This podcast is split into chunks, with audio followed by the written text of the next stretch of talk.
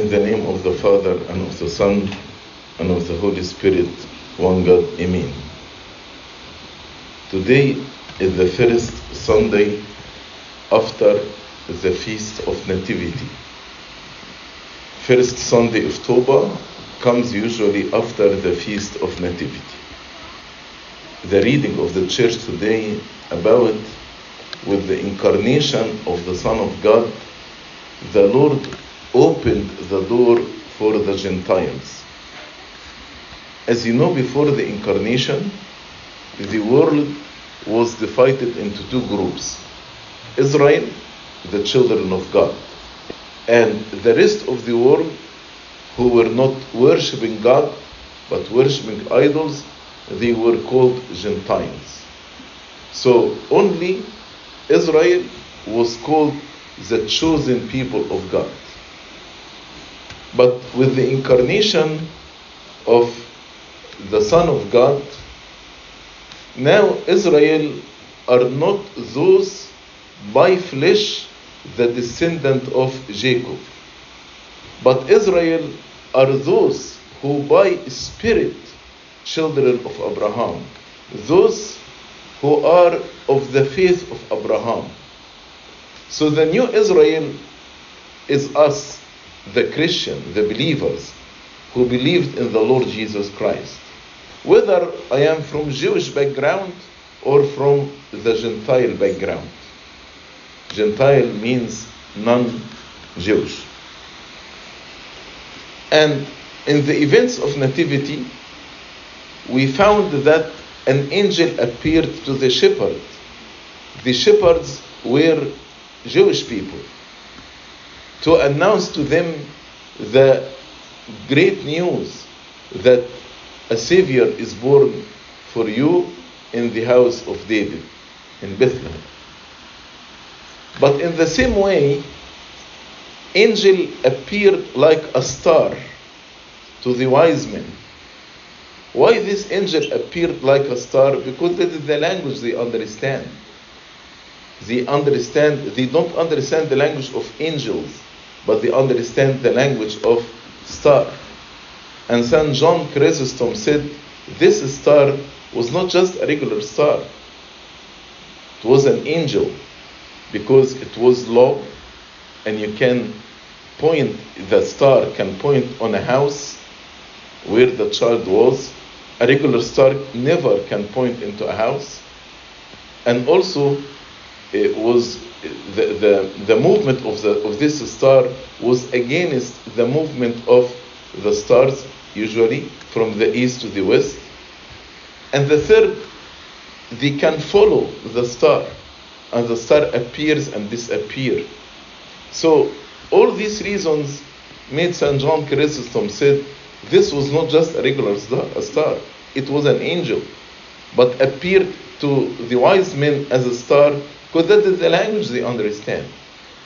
And why God sent an angel to the wise men who were Gentiles to say that in his incarnation he did not come only to the Jews but also to the Gentiles.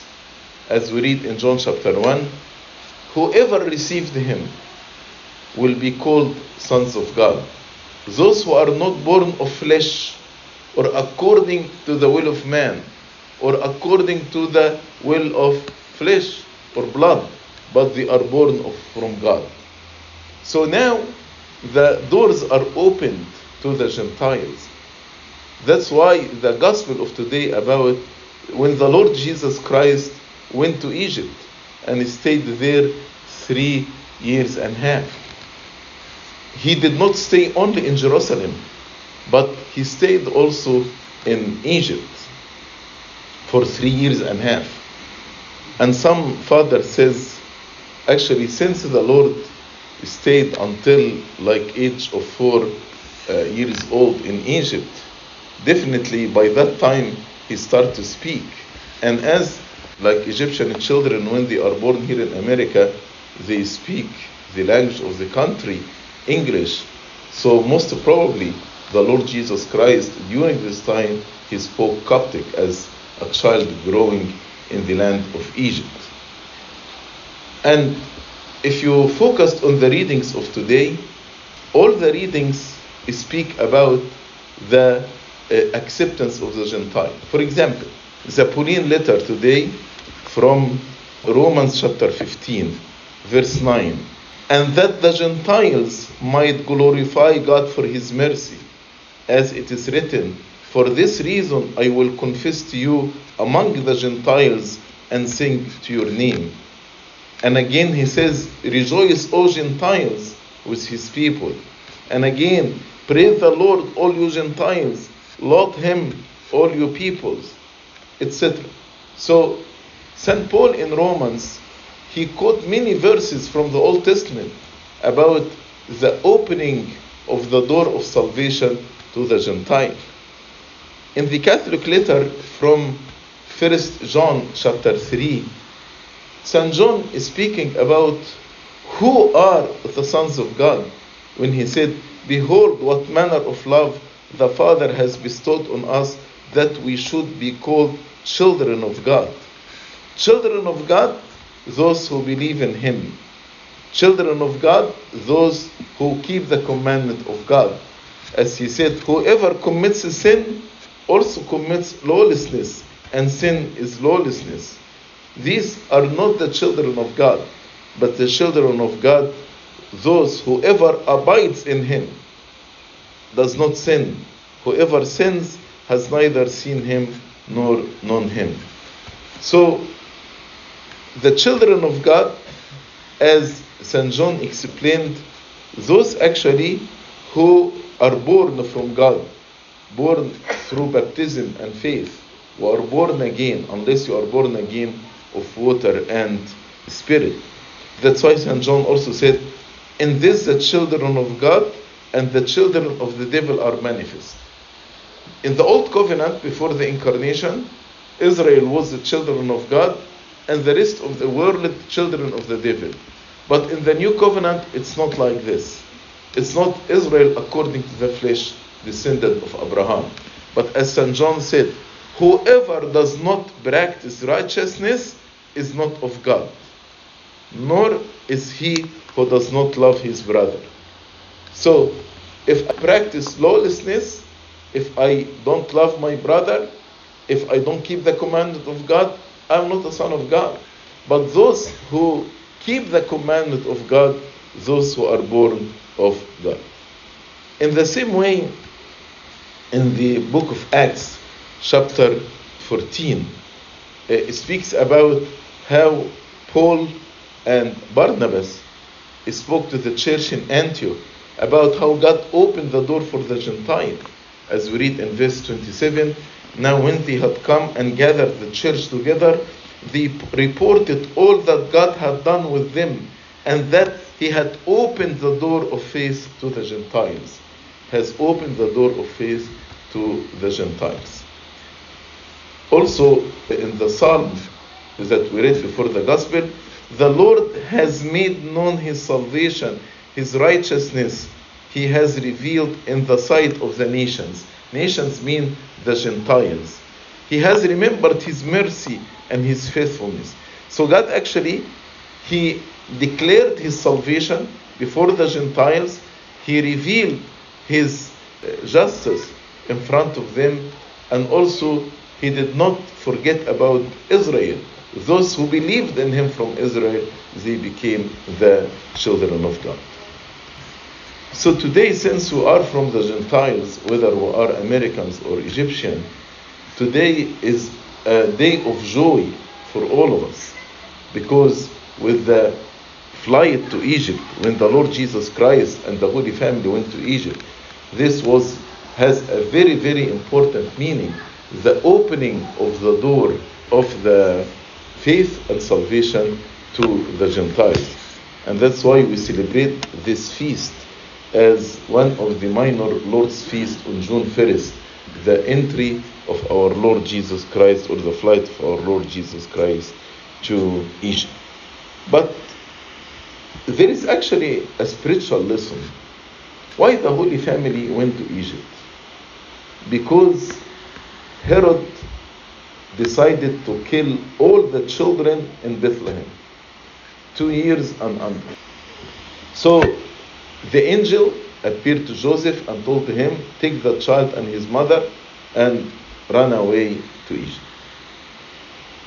Running away or escaping or fleeing sometimes can be good and sometimes can be bad.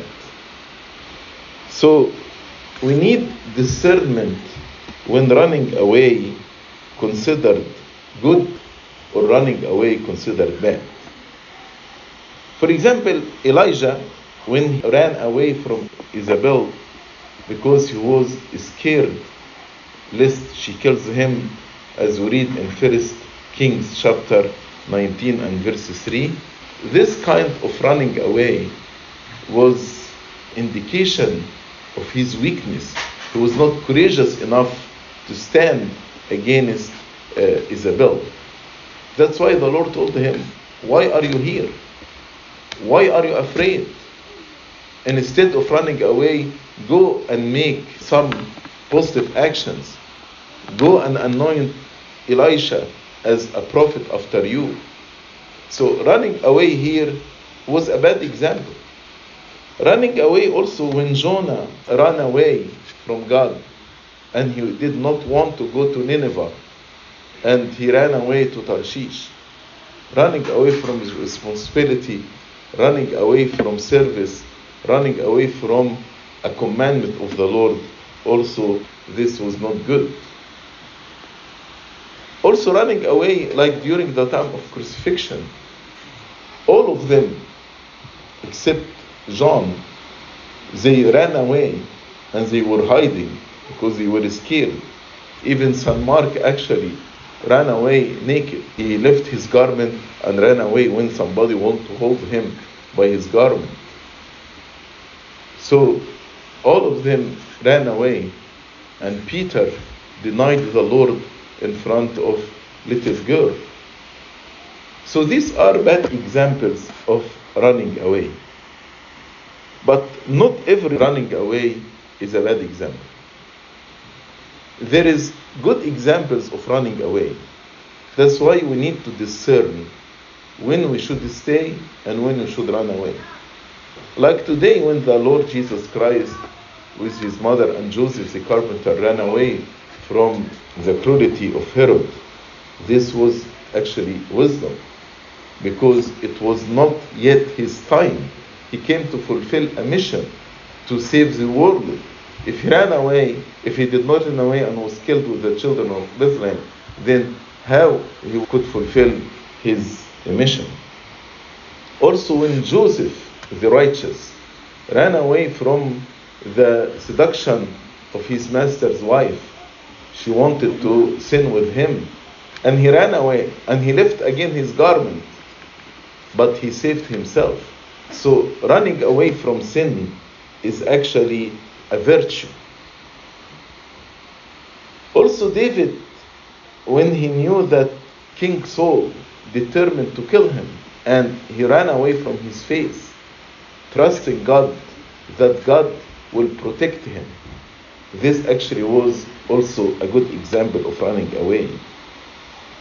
Even St. Paul, one time, they actually uh, let him down from the wall of the city in a basket to run away because he had a mission and his, this mission actually was not fulfilled yet. If our mother Eve ran away from the seduction of the serpent, she wouldn't actually fall in uh, the disobedience. And the Bible actually is very clear about some sins that we should run away from it. In 1 Corinthians chapter 6 and verse 18, the Bible tells us, flee sexual immorality. Flee sexual immorality. Every then, every sin that a man does is outside his body. But he commits sexual immorality, sins against his own body. And sexual immorality is one of these sins you cannot just flirt with. You cannot just say, uh, I, I know my boundaries, so uh, I know where, where I can stop. No. From this sin, the person should run away from the first trigger. Because once the person allow some crossing of boundaries, he will end up falling in this sin. That's why St. Paul said, flee sexual immorality. Flee sexual immorality. The same meaning in 2 Timothy, and Timothy actually was a bishop, but he was uh, young in his age.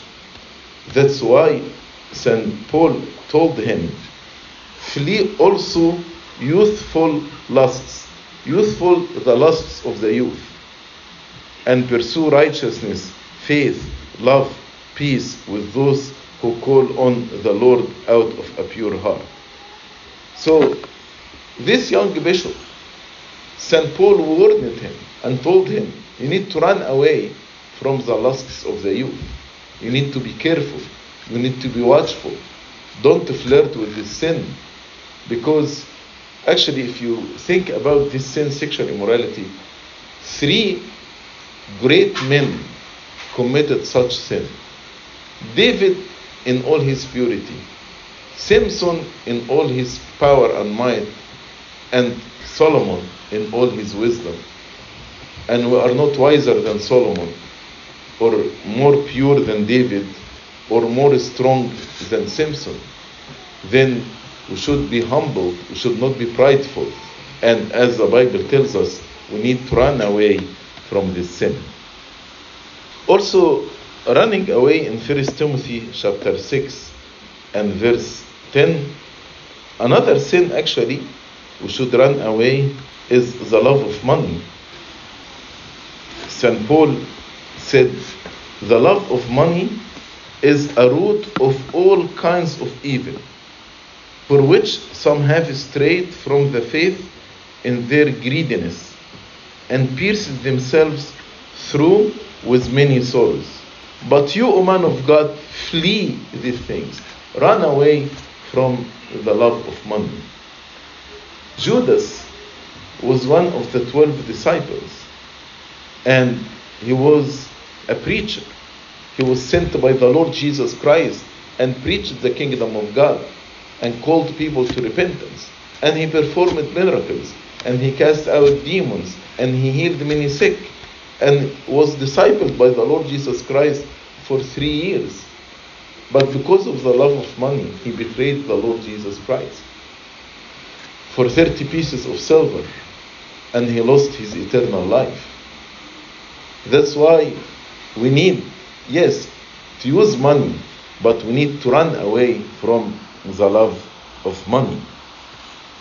And another thing, actually, we need to run away from, which is in 1 Corinthians chapter 10 and verse 14. St. Paul says, Therefore, my beloved, flee from idolatry. Flee from idolatry. Maybe you say, now there is no idols, so this verse does not apply to us. But the main idol, actually, that all of us we need to run away from it. Because this idol actually is the greatest among idols, greatest in its deception, in its power, in its influence on us. This idol is the idol of ego, of self. Each one of us actually makes out of his ego an idol and worship this idol. When we disobey the commandment of God, why we disobey the commandment of God? Because I want to obey my idol, myself, my mind, my will, not the will of God. Which means actually I venerate and worship the idol of my ego more than God. I do my will, not God's will. If you think about conflict, family problems, problems between parents and children, between friends, between siblings, many of it, if not most of it, because of this idol, the ego, the pride. I want my will to be done. Why couples actually they fight with each other? Because each one of them want his will to be done. They don't know how to submit to each other in love and humility. So, if we want to summarize, we need to flee from worshipping of ourselves, worshipping money, and worshipping pleasure, like sexual immorality. And these are the main three temptations in the world money, pleasure, and ego. The children of God who actually surrendered and sub- submitted themselves completely to the Lord, they are not tempted by these three things, but they are strong. They take from the victory of our Lord Jesus Christ in the temptation on the mountain, they take victory for themselves. Because the temptation on the mountain was these three things also.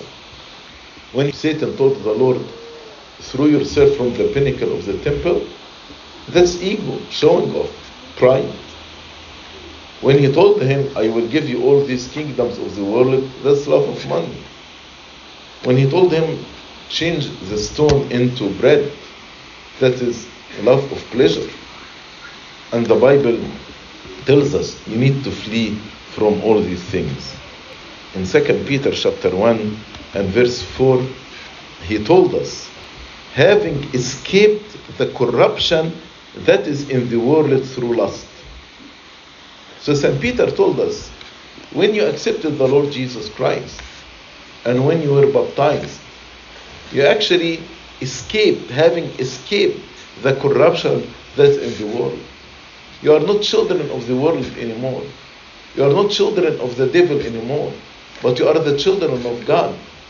Don't let the corruption of the world through the love of money or love of pride and ego or love of pleasure to tempt you. Don't let these lustful sins attack you. So, in the gospel of today, when we think about how our Lord Jesus Christ ran away from Herod to teach us to run away from sin, from sin, flee from sexual immorality, flee from the love of money, and also flee from idolatry. And as I told you, the main idol that's behind the, the fall of humanity is the idol of ego. May the Lord, who ran away, give us the power. Because to run away needs power, needs strength. He gave us grace and power and strength to be able to run away from the corruption that's in the world. Glory be to God forever and ever. Amen.